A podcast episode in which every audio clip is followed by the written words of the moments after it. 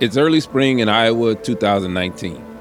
The Herbert Hoover Presidential Library and Museum is preparing for a new exhibition. Hoover had spent some time in the Middle East and in Egypt, and also he was a classicist. So the thinking was won't it be exciting to bring in some artifacts from the ancient Middle East, kind of highlight Hoover's time in the Middle East? This will increase the visibility of the museum, uh, make it very exciting for people locally. That's Bjorn Anderson, an associate professor of art history at the University of Iowa. Bjorn was invited to speak at the exhibition and asked Erin Daly, one of his colleagues, to join him. Erin Daly, who is a graduate student in the School of Art and Art History at Iowa, uh, has a background in ancient art. And so she jumped to mind as a, as a really obvious person to invite uh, to give a public lecture. The museum had contracted a company in Texas to provide the artifacts. Bjorn and Erin wanted an early preview before the exhibit opened to help them prepare for the lecture.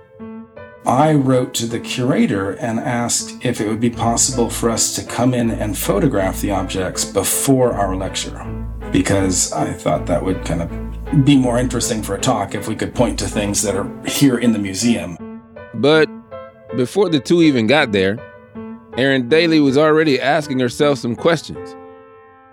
I was feeling just a little bit uh, I was I was curious, I should say uh, because I wondered where this private collection of ancient Near Eastern antiquities came from.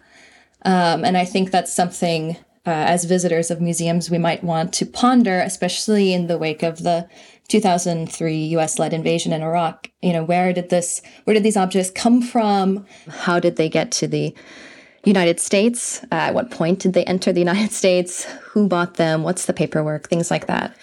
And so I was very curious to find out more.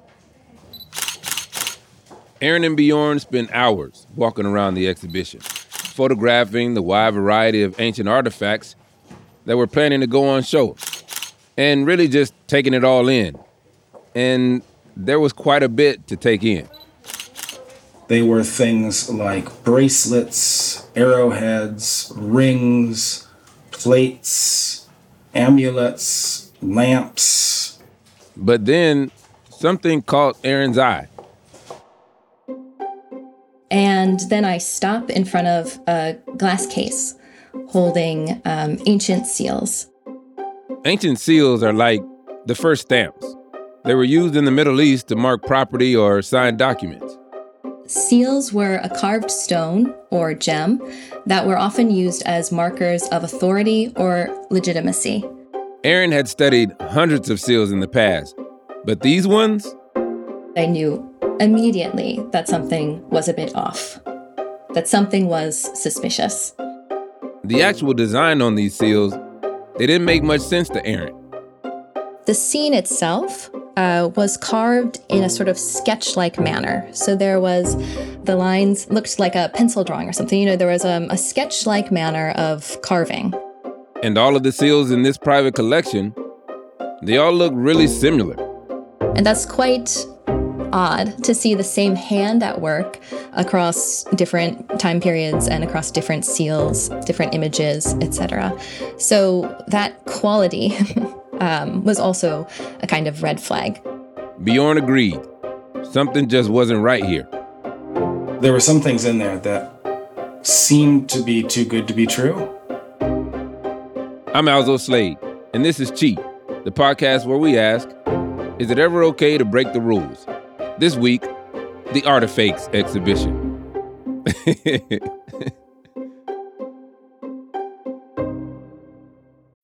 When you need mealtime inspiration, it's worth shopping Kroger, where you'll find over 30,000 mouthwatering choices that excite your inner foodie. And no matter what tasty choice you make, you'll enjoy our everyday low prices, plus extra ways to save, like digital coupons worth over $600 each week. You can also save up to $1 off per gallon at the pump with fuel points. More savings and more inspiring flavors make shopping Kroger worth it every time. Kroger, fresh for everyone. Fuel restrictions apply.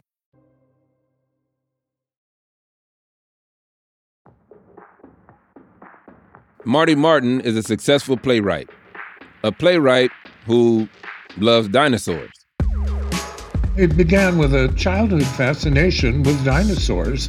And uh, as a, a, a, young kid, uh, like in grade school, I read H. Rider Haggard's novel, Cleopatra, which opened doors uh, to ancient Egypt for me. It was just absolutely uh, fascinated me for the rest of my life.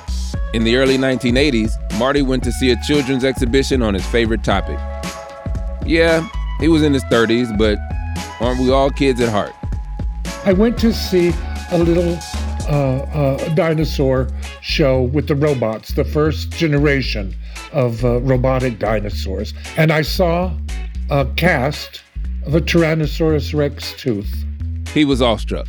I just decided I'm going to uh, snatch that tooth. And I put it under my coat and I got in the car and I drove off. And about halfway home, my thought was, you monster. That's for children. So, the weight of being a dinosaur tooth thief was too heavy. Marty decided to do a U turn. So I turned the car around and drove back, snuck back in, and snuck the tooth out of my coat and back onto the shelf where I'd taken it from. And then I went home and I called them and I asked them where they got it. And they gave me uh, a name and I uh, and a phone number, and I called them, and that person became one of the closest friends I've ever had for the remainder of her life. She only died a couple of years ago. That chance encounter, which led to a lifelong friendship, gave Marty access to a whole new world. Because Marty's new friend had a particular set of skills. Little by little, over a period of several years, I would find a, a, an original and get that museum to lend it to me, and she would make a mold and cast it. Fossil casting is not easy. It involves creating a mold or an impression of an organism. And you can do this with just about anything. It's an impression left in mud by a bone that no longer exists, but the mud turned into rock. So you can look at microscopic images of, for example, a cast of dinosaur poop, and you can see the cellular structure from their last meal. So we can tell by plastic casts of real fossils that this baby dinosaur ate cherries before it died. If you have the money to spend, there's nothing stopping you from, say, contacting the American Museum of Natural History and asking to borrow one of their artifacts to make your own mold. And that's exactly what Marty did. I'm a professional playwright and uh, have had uh, a number of shows produced Broadway and off Broadway, and it made a lot of money that I could have spent uh, partying or could have uh, locked it up in something uh, that's more useful. Over the next five years, Marty built an impressive collection of fossils, casts, and replicas. They all came from the prehistoric world. An assemblage of the first animals on Earth, prehistoric plants, uh, uh, early fishes as they progress, a scorpion from 400 million years ago that's about uh, a meter in length. Tireless research, bargain hunting, and fossil casting meant that Marty got his hands on some pretty extraordinary pieces. He ended up paying to borrow artifacts from over 60 different museums worldwide, from the Smithsonian Institution in Washington to the Kenya National Museum. Early flying reptiles, early ancestors of dinosaurs, early amphibians, the first dinosaurs, then the golden age of dinosaurs, and then the last of the dinosaurs, and the tiny little mammals that lived alongside them in burrows in the ground. The very earliest examples of our ancestry. And with all of this, Marty saw a business plan. There's no point in having collections if you don't have a place to display them. So in 1988, Marty founded the Origins Museum Institute. It became a traveling museum collection. And as it grew, the shows got bigger and bigger. Museums all over the world were paying Marty to loan his replicas so they could make exhibitions about the prehistoric era. Now, if you're confused and wondering why these museums don't just buy their own replicas, That's because it was cheaper to borrow Marty's than for them to pay for their own to be made. Millions of people worldwide have seen them. Boston, Taichung, Taiwan, San Juan, Puerto Rico, Austin. They were at Dinosaur National Monument, tour of uh, Oklahoma. So the museum lives on in other museums under their roofs. Marty loved collecting, but he wasn't exactly an archaeologist. It wasn't something he studied. He was just a man whose passion project turned into a business. And he made sure that the museums who borrowed his pieces knew that. I had to go out of my way to make sure that they understood that I'm not an expert. Uh, we're a, an informal science museum, and uh, my knowledge of these pieces is as informal as it can possibly get. And we were not in a position to guarantee their authenticity, but that we trusted the people we bought them from who assured us that they were indeed authentic. The business of lending fossil replicas was doing well, and Marty was looking to expand the next part of his collection. We had this wonderful collection going, and everything was replicas, and decided at one point to create the collection tracing the origins of civilization from ancient Sumer all the way around the Mediterranean to Egypt. The history of Sumer starts in what we know as Iraq over 8,000 years ago. Ancient Sumerians are credited for creating one of the oldest written languages in human history. It goes back to the most ancient of times, and we were uh, wanting to create an exhibit of real artifacts uh, to complement all of the replicas that we had to offer. So Marty started doing his homework. I was researching online. The internet was very new to us at that time.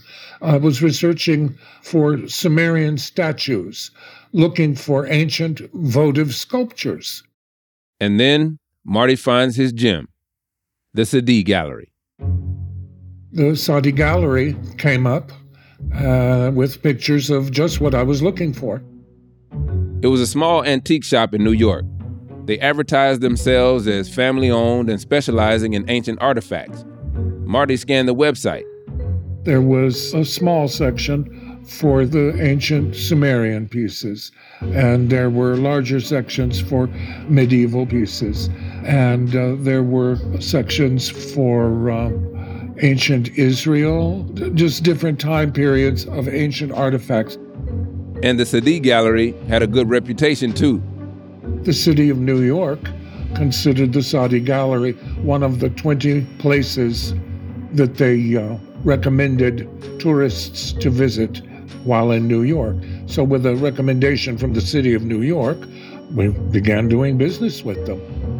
Marty spoke to the gallery's owner, Mehrdad Sadigh, and immediately they got along. He was a sweet man and very charming very generous and very, very likable.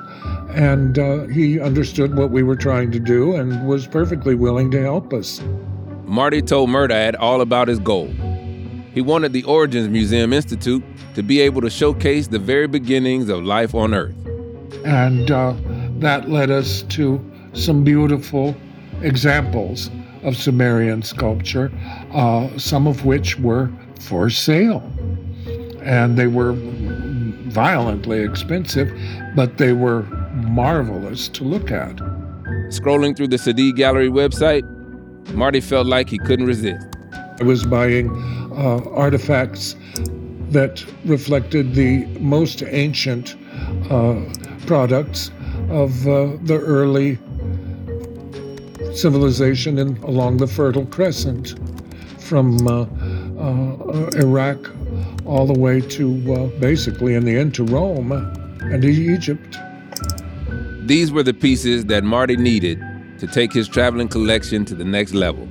Cost all in all somewhere between forty-five and fifty thousand dollars, or perhaps a little more. And these weren't fossil casts or replicas like Marty's previous collections. These were meant to be the real deal. We ordered marble statues and we ordered bronze figurines. We ordered uh, medical instruments from the Grecian period. We ordered uh, marble busts and coins uh, and clay oil lamps and such from Rome. And we ordered uh, early examples of uh, glass. Okay, wait a minute. $50,000 for all that? Seems a bit shaky to me. But Mehrdad seemingly had authentication paperwork to back it all up. I ended up purchasing for our traveling collection uh, over a hundred pieces that uh, we were uh, uh assured were original ancient artifacts with a certificate for each one, a certificate of authenticity. Once Marty had locked down all these real artifacts through Sadigh, he still wanted more one of the most famous things to ever come out of Egypt the Rosetta Stone. The Rosetta Stone is uh, one of the most significant artifacts found in Egypt. It has a proclamation translated and inscribed on it in three different languages Egyptian modern dialect, and in Greek, and in hieroglyphics. And because the three inscriptions say the same thing, it was a key to deciphering the meanings of the hieroglyphs. The Rosetta Stone, you got to understand how big of a deal this thing is. When it was first discovered, nobody knew how to read ancient Egyptian hieroglyphs, but scholars could read Egyptian modern dialect and ancient Greek.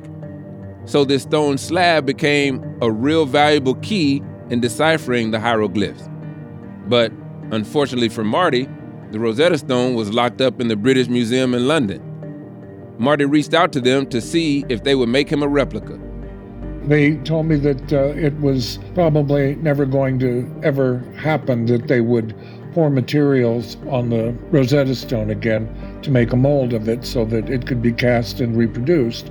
But then? Several years later, the curators of that department contacted me, calling from London, and they uh, asked me if I was still interested. I said, Well, no, I've changed my mind. of course I was. So they wanted to offer it to me because I had been on a waiting list for so long, and I was thrilled to death, and I bought it on the spot. You got to remember, it was five years prior when Marty made a large purchase from the Sadigh Gallery in New York, objects that also painted a picture of the ancient world. So Marty did what any good businessman would do. He decided to find a way to combine all of these new purchases. When you find yourself in possession of a Rosetta Stone replica, you find yourself landed with an enormous responsibility. So I had to find some way to adequately get this into the public's hands. Once we received the Rosetta Stone from the British Museum, we decided to create a new a new exhibit, and we combined it with the many artifacts that we had bought from the Sadigh Gallery, and uh, was now the written in stone exhibit, the, the main showpiece being the Rosetta Stone. In 2007, Marty started taking the Written in Stone exhibition on tour. They've been to Florida on display in El Paso. They were displayed in, uh, it was either Utah or Nevada. Marty was ecstatic to be able to share his latest purchases with the rest of the country. The collection from all of those ancient places was one of the most marvelous things that could possibly have happened to our little museum. And certainly uh, we were very proud of it and very excited to own them. Then, in 2018, Marty got a call from the Herbert Hoover Museum. They wanted the Written in Stone exhibition to come to Iowa. They treated this as if as children would treat Santa Claus coming to their neighborhood. They dressed that museum up, made plans that were extremely, extremely detailed. It was just uh, going to be a beautiful show. Until it wasn't. Coming up after the break. Welcome to True Spies. the podcast that takes you deep inside the greatest secret missions of all time. Suddenly, out of the darkness appeared Bin Laden. You'll meet the people who live life undercover. What do they know? What are their skills? And what would you do in their position? Vengeance felt good. Seeing these people pay for what they'd done felt righteous. True Spies from Spyscape Studios, wherever you get your podcasts. You ever felt like escaping to your own desert island? Jane Gaskin did exactly that, trading in the family home to begin a new life in the tropics. But she soon discovers that paradise has its secrets. I'm Alice Levine, and this is The Price of Paradise the island dream that ends in kidnap, corruption, and murder. Wish you were here? Follow The Price of Paradise now, wherever you listen to podcasts.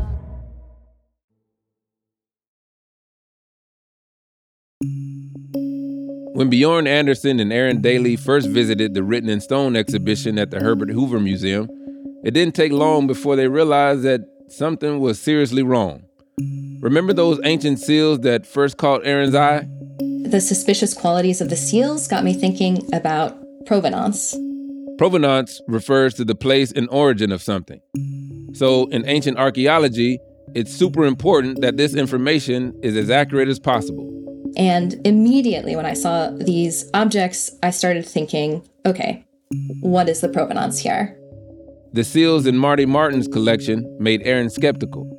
The first thing I noticed was the date. There was a specific date, 1920 BC. So my first question was where did that date come from? It's unheard of and practically impossible to be able to trace a seal to one precise year. I mean, ancient seals come from anywhere between 3500 BC to 32 BC. That's over 3,000 years. Mm, a final sticking point was the sheer size of all of the seals. Okay, so even if these ancient seals were from 1920 BC, the sizing was way off. They're about two inches, the seals. Uh, and to have so many very large seals was puzzling. A normal seal from this time period is nowhere near this size. They're in the range of centimeters, uh, generally two to three centimeters. When Bjorn and Erin left the Herbert Hoover Museum, Erin couldn't stop thinking about those dodgy looking seals. She went home that night and did some research. I just typed a few key terms into Google stamp seal, steatite, 1920, large, and within a few clicks, I was at the website of Sadigh Gallery. As soon as Erin found the Sadigh Gallery's website, she knew she had to tell Bjorn. The first thing to figure out was how deep did it go? Now that Bjorn and Erin knew who the supplier was for these seals, they began their own investigation. It took the next 24 hours, and I went through every object in the catalog and looked through Sadigh's gallery for them. What Bjorn found was so much worse than they had imagined. It became very clear very quickly that we weren't just dealing with seals. Every last object that Marty Martin had purchased from the Sadigh Gallery wasn't what it seemed. It was pretty obvious as soon as Erin reached out and as soon as I took a look I, uh, that we were dealing with fakes. For starters, these so called authentic antiques that were currently sitting in the Herbert Hoover Museum were also still available to buy on the Sadigh Gallery website. So I could go buy another copy of the same thing. And this is not how archaeology works. No, it is not. The Sadigh Gallery's inventory was more like an eBay seller's market than an archaeology archive. I found at least 11 different copies of the same statue with different finishes. He was in orange, he was in green, he was in pink, he was a peanut. I mean, you don't have to be a history buff to know that ancient artifacts don't get made on some kind of factory conveyor belt. So the idea that you could purchase the exact same statue in multiple different styles seems pretty impossible. To me, this was the obvious, uh, you know, unmistakable smoking gun that these are fakes, that uh, you, you have multiples for sale and you can get them in different colors. The more Bjorn dug around the Sadigh Gallery website, the more problems he found. The certificates of authenticity that Marty was given with every purchase, they were another big red flag. The Sadigh Gallery states that each artifact will be shipped with a certificate of authenticity and documentation regarding the culture and history of your artifact. And I managed to track down one of these certificates of authenticity, and it's just a piece of paper that just says, The Sadigh Gallery says this dates to this period. Like, this is a real Roman coin. And this piece of paper is the only kind of provenance that the gallery offers to customers. And that's not really a convincing certificate of authenticity. It's just, well, according to the place I bought it, they said it was ancient. If you're really serious about collecting, there are lots of ways to try and spot a fake antique. You ask yourself, is there some kind of engraving? Does the price seem too good to be true? Like $50,000 for a whole load of ancient artifacts. Do the materials match what was available at the time? Collectors, whether private collectors who are legally collecting legal objects or museums, need to obviously do due diligence beyond a piece of paper where someone says, I told you so. At this point, Bjorn knew he had to contact Tom Schwartz, the director of the Herbert Hoover Museum. But it was less than a week before the Written in Stone exhibition was due to open.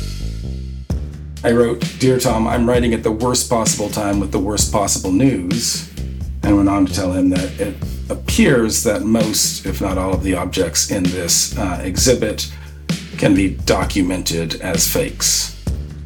For the Herbert Hoover Museum, this was a huge embarrassment. They had spent the last year working on this exhibition, and everyone was so excited for the opening. This came as an obvious and very unwelcome surprise to the director, who I don't think had any clue it was coming. Tom decided that the best possible solution was to cancel the exhibition altogether. So he put out a press release and, and did so, um, and, and that was the right call. But of course, the Herbert Hoover Museum wasn't the only institution that got played here. More on that after the break.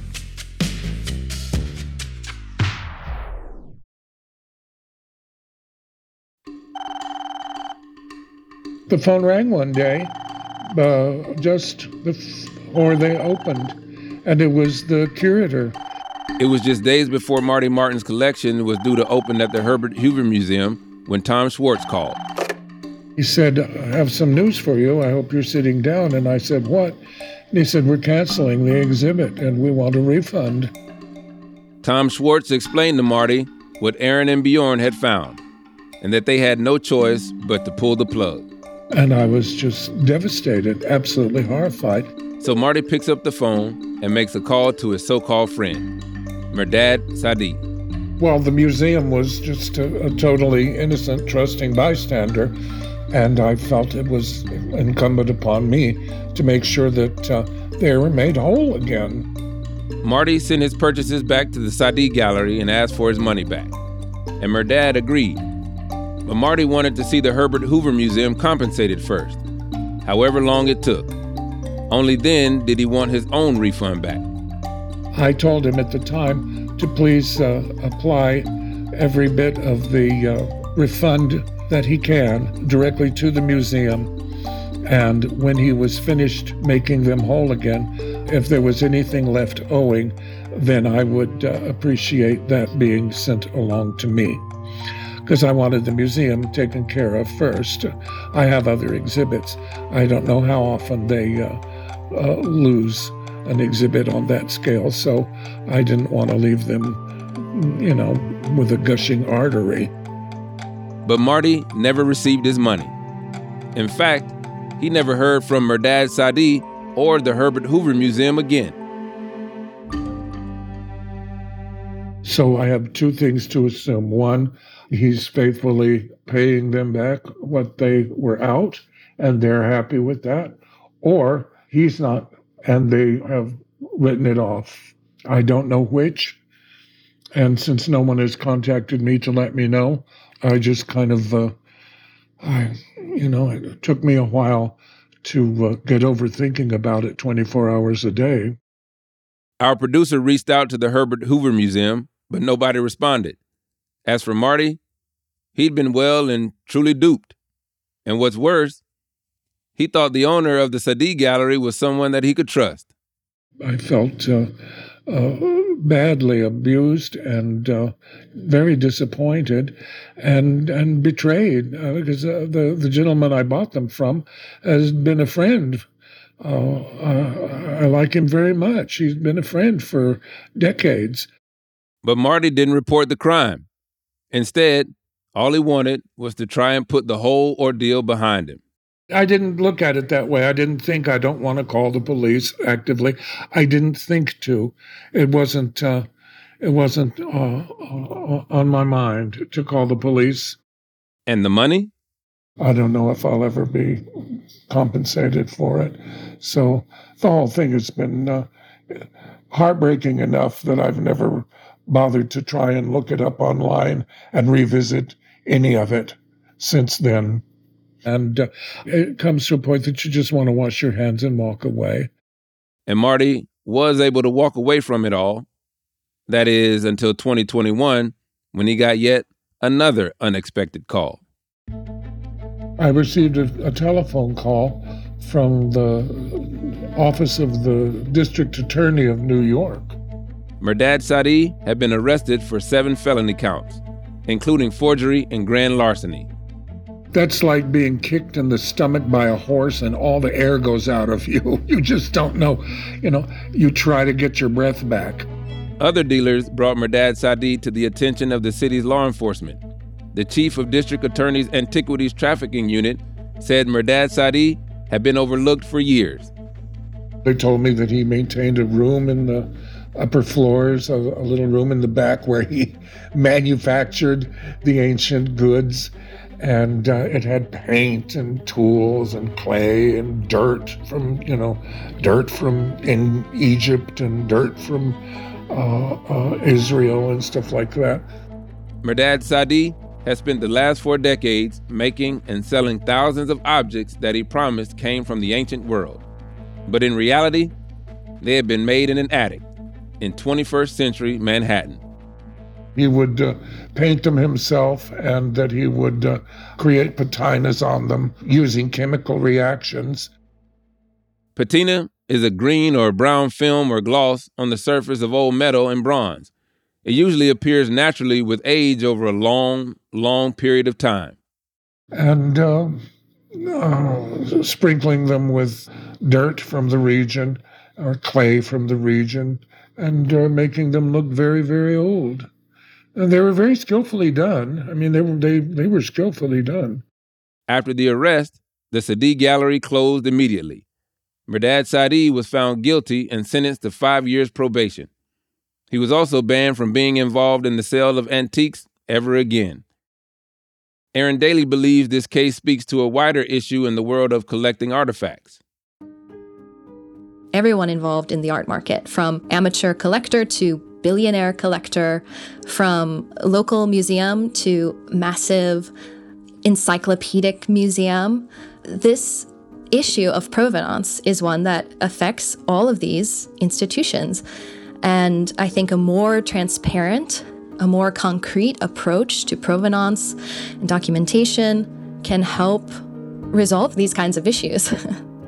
and as far as Erin is concerned, if someone anyone is buying artifacts that claim to be authentic, it needs to come with a certain level of responsibility. It fuels an art market, both legitimate and illegitimate, to sell and to offer objects that are ungrounded, that are that lack provenance. And listen, you don't have to be an art historian or an antique collector to care about this stuff. You could just be someone who likes going to museums on the weekend. We go to museums to learn about history, but we must always be aware of the modes and methods that go into the construction of the history that is presented. And in this case, I hope it becomes clear that the skills of close looking, or as we say in art history, connoisseurship, can help create a better world to study and enjoy and appreciate art. It's clear to me that Marty Martin had a passion for history, and he intended on sharing some pretty extraordinary pieces with the world. At some point, your spidey senses have to tingle, and you gotta realize that something just ain't adding up here.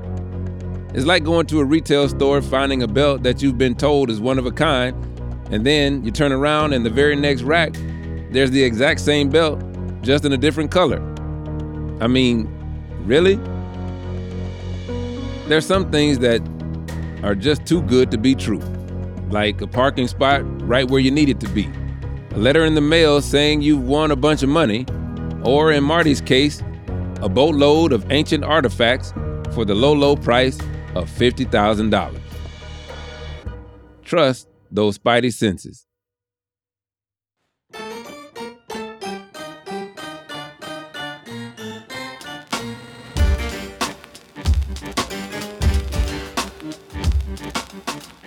Hey, folks, thanks for listening. Just a reminder to follow Cheat wherever you get it. And please do leave a rating and a review if you like what we're doing. It helps other people discover the show, and of course, we want more listeners. Also, if you want to listen to the show without the ads, you can subscribe to Cheat Plus. It's like Cheat, but better. It's just $2.99 a month, or if you're in the UK, £2.49. And you get all of this without having to listen to those annoying commercials. Just go to Apple Podcasts and hit subscribe instead of follow. You can try it for free now. Next time on Cheat. The story is so unusual. It's it's really messed up and very sad when you think about it. This man managed to dupe scores of women who were just innocently going out on what they thought was just an innocent date and ended up with a guy who buttered them up told them everything that they wanted to hear, ordered food, and then just left. Cheat is presented by me, Alzo Slade. This episode was produced by Olivia Cope. The executive producers are Lizzie Jacobs and Tom Koenig. The series editor is Megan Dietrich.